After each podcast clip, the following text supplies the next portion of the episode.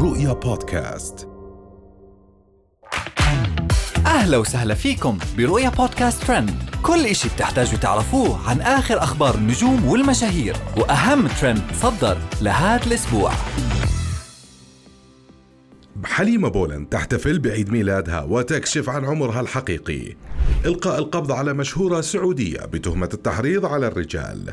آخر ردة فعل لأنس الشايب على خطوبة بيسان تولى الترند. وأخيرا ريم الصانع تستعرض رشاقتها على الهواء مباشرة. احتفلت الإعلامية الكويتية حليمة بولند بعيد ميلادها داخل طائرتها الخاصة، ونشرت مجموعة من الصور لها وهي تحتفل وسط كعكة عيد الميلاد اللي تحمل صورتها ووسائد تحمل صورها أيضا. والغريب كان لاحظ الإعلان عن عمرها واللي هو أربعة وعشرين سنة. اليوم عيد ميلادي، هلا قررت أحتفل فيه في كورشفيل.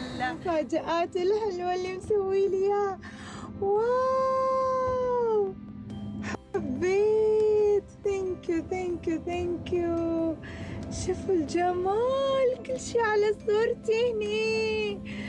يا حبيت الكيكة، الورد، التفاصيل الجميلة. شكرا شكرا شكرا، واي مستانسة حقي.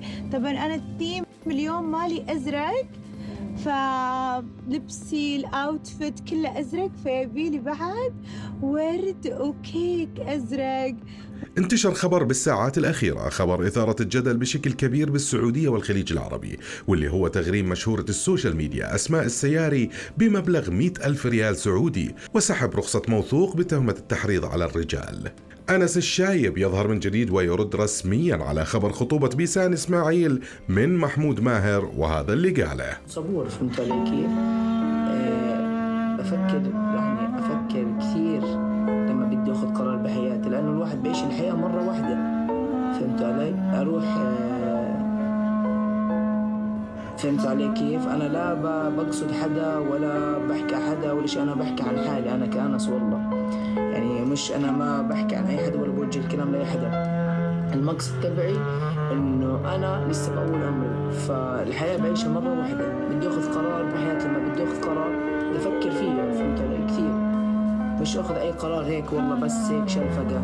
يعني أي إشي حلاوة الإشي الواحد يعمله من أول مرة، إذا انعمل أول مرة يعني مش زي ما بدي ما راح يكون مرة تانية زي ما بدي، المرة الثالثة زي ما بدي، الرابع المرة الرابعة زي ما بدي. وأخيرا ريم الصانع تعود إلى ساحة الترند بشكل جديد بفيديو أثار الجدل استعرضت فيه قوامها المثير ورشاقتها. الفيديو خلاها تتصدر الترند بساعات قليلة، وصار هاشتاغ جسم ريم الصانع رقم واحد في السعودية. الحين أشغل بالوذرز بالطاقة الإيجابية. I love the sun, I love the day, I love the day. Okay.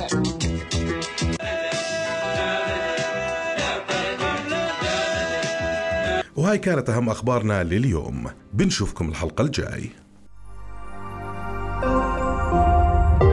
رؤيا بودكاست.